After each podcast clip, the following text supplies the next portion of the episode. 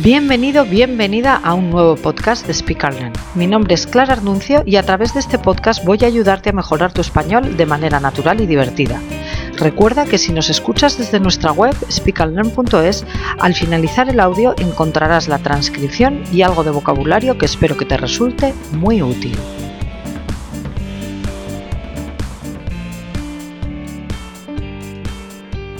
Hola a todos. Bienvenidos a un nuevo capítulo del podcast de Speak and Learn. Hoy vamos a hablar de el miedo a hablar en otro idioma.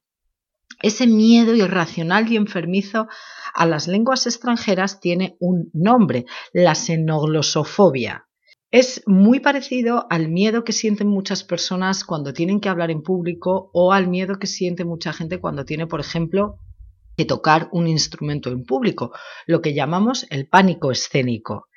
El miedo a hablar en público se conoce como glosofobia, pero el miedo irracional y enfermizo a las lenguas extranjeras es la xenoglosofobia, ¿de acuerdo? ¿Por qué tenemos miedo exactamente? Normalmente tiene mucho que ver con el miedo al ridículo o al fracaso y va muy ligado a la autoestima. Por ejemplo, es parecido al miedo que nos puede provocar una entrevista de trabajo cuando te sientes examinado. En mi caso, yo recuerdo que me ponía muy nerviosa cuando tenía que hablar en inglés delante de mis jefes. ¿Por qué? Pues porque me sentía examinada. No me pasaba si tenía que hablar en inglés con mis amigos de Inglaterra o si estaba en otro país y necesitaba explicarme y preguntar y hacer lo que fuera en inglés. Pero sí me pasaba en el ámbito laboral. ¿Qué es lo que te sucede? Pues que tienes miedo a lo que piensen los demás y eso te produce ansiedad. Y la ansiedad disminuye la capacidad del cerebro para llevar a cabo sus funciones habituales con normalidad. El miedo a hablar en público o el miedo tocar, a tocar, por ejemplo, esa es otra de las cosas que a mí me ha pasado. Los que ya me conocéis sabéis que yo eh, estudié música desde muy pequeña, toco el violonchelo y sin embargo no he podido dedicarme profesionalmente a eso debido a mi pánico escénico. Soy capaz de tocar dentro de una orquesta, soy capaz de tocar con mi cuarteto, soy totalmente incapaz de hacerlo sola, porque me siento examinada y además me produce tanta ansiedad que es algo que no puedo controlar es algo totalmente irracional. Me pongo a temblar, me pongo a sudar, me equivoco y entonces eso hace que me equivoque y que, y que entre en un bucle del que ya no puedo salir. Se estima que un 75% de la población sufre ansiedad o nerviosismo cuando tienen que hablar en otro idioma o hablar en público. Pero claro, esto es un problema porque es algo muy importante. En el trabajo necesitamos hablar muchas veces en público o necesitamos eh, hablar en otro idioma. Muchos de mis alumnos necesitan hablar en otro idioma porque viven en, en otro país. Entonces es algo que necesitamos solucionar, ¿no? Es algo a lo que, que tenemos que luchar para que no suceda. En un estudio elaborado por Udemy for Business, la demanda de cursos relacionados con la comunicación empresarial y la comunicación en otras lenguas se ha incrementado en el 2020 en un 1.585%. Esta cifra es increíble y nos muestra realmente la importancia que tiene. Leo Piccoli es experto en oratoria y profesor en Udemy for, Business. Habla de que estos miedos se pueden entrenar.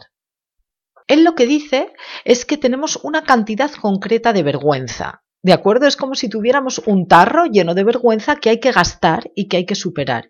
Y la única manera de gastarlo y de perder esa vergüenza es haciendo aquello que nos, lo, que nos produce esa ansiedad.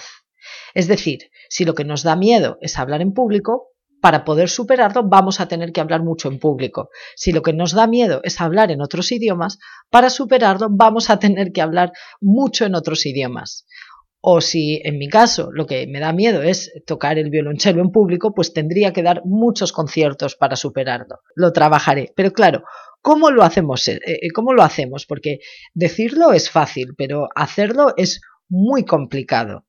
Bueno, pues Luis Pastor, que es profesor de Ciencias de la Información y la Comunicación en la Universidad Oberta de Cataluña, explica que la distancia que separa al interlocutor del resto de gente es un factor determinante para el miedo. Es decir, no es lo mismo hablar para un pequeño grupo de personas que delante de un público.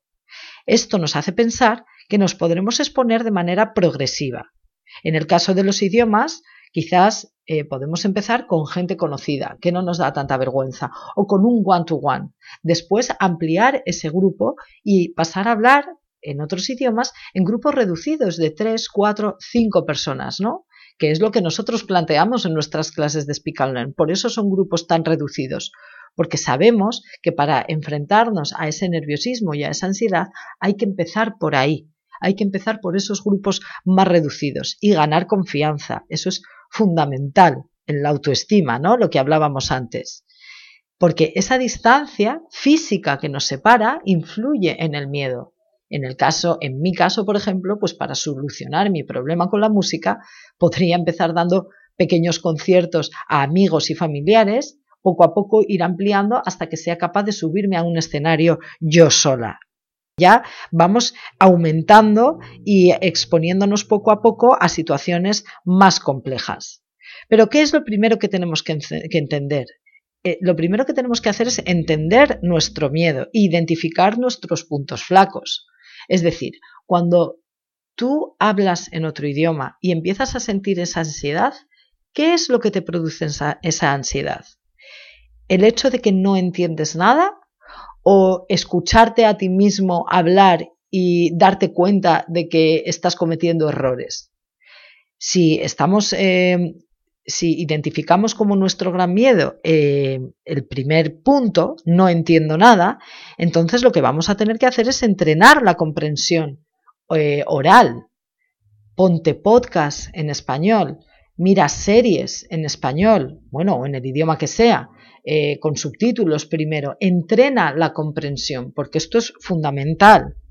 Si lo que te sucede es que te escuchas y no eres capaz de hablar porque crees que lo que te produce ansiedad es darte cuenta de que te estás equivocando mucho, pues entonces empieza hablando solo con una persona en otro idioma, que no te dé tanta vergüenza, o incluso solo.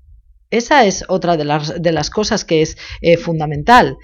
No es malo hablar tú solo en voz alta. De hecho, la psicóloga e investigadora de origen estadounidense Laura Berg dice que el hábito o el mecanismo del habla privada, que es lo que conocemos como hablar tú solo para ti mismo, empieza cuando eres niño y no desaparece nunca. Y además es una herramienta que reaparece, que aparece de nuevo en aquellas ocasiones que debemos hacer frente a problemas o exigencias eh, de un entorno que nos resultan complicado o desafiante, pero es muy efectivo a la hora de desarrollar nuevas competencias y capacidades. Es decir, si nosotros comenzamos a hablar en otro idioma en voz alta, nosotros solos y nos escuchamos, va a ser súper útil para desarrollar esa nueva capacidad, esa nueva competencia. Y después amplíalo en tu grupo en esas eh, clases de conversación en grupos reducidos o en intercambios de idiomas, por ejemplo, en el día a día. Es todo una cuestión de actitud y de confianza en uno mismo, porque además la mayoría de las veces tenemos creencias sobre nosotros mismos que no son ciertas. Probablemente a ti te parece que has cometido un error enorme de principiante o que todo el mundo está pensando el horrible acento que tienes o lo mal que hablas, pero en un 90% de las ocasiones eso no es así. Lo cómo te ves tú y cómo te ven los demás no suele coincidir. Otra de las cosas que podemos hacer es poner una sonrisa y sentido del humor. No pasa nada si nos equivocamos, no es tan grave. Cometer una falta cuando estás aprendiendo algo no es tan importante y además los demás lo van a entender, nadie te va a juzgar. Yo entiendo ese miedo al ridículo, pero la realidad es que no es tan importante. Quizás si le ponemos un poco de sentido del humor, consigamos eh, poco a poco ir solucionando este, problema que tenemos. Entonces, haciendo resumen, en primer lugar, identifica tu miedo, mira a ver qué es lo que te sucede cuando empiezas a sufrir esa ansiedad, si es una, una cuestión de comprensión oral o si es una cuestión tuya de que no puedes eh, hablar, y eh, empieza a dar pasos y pasos de manera progresiva. primero con poca gente y luego con más gente. Si el problema es de la comprensión oral, escucha todo lo que puedas en ese, en ese mm, idioma. Cambia tu actitud y proponte de verdad gastar ese tarro del que habla Leo Piccioli o Piccioli, no sé cómo se pronuncia, gasta ese tarro de la vergüenza que tienes. Sin duda yo lo tengo más que comprobado. Mis alumnos que enfocan en el aprendizaje del español como un juego y que no tienen esa vergüenza a cometer errores y que hablan en voz alta y que lo practican y se ríen de sí mismos cuando se equivocan, aprenden de manera mucho más rápida. Así que mucho ánimo, os animo a que os enfrentéis a vuestros miedos y a que los superéis porque es súper gratificante cuando por fin te das cuenta de que no pasa nada y te lanzas y empiezas a comunicarte de verdad en, esa segunda lengua. Un abrazo y nos vemos en el próximo capítulo. Adiós.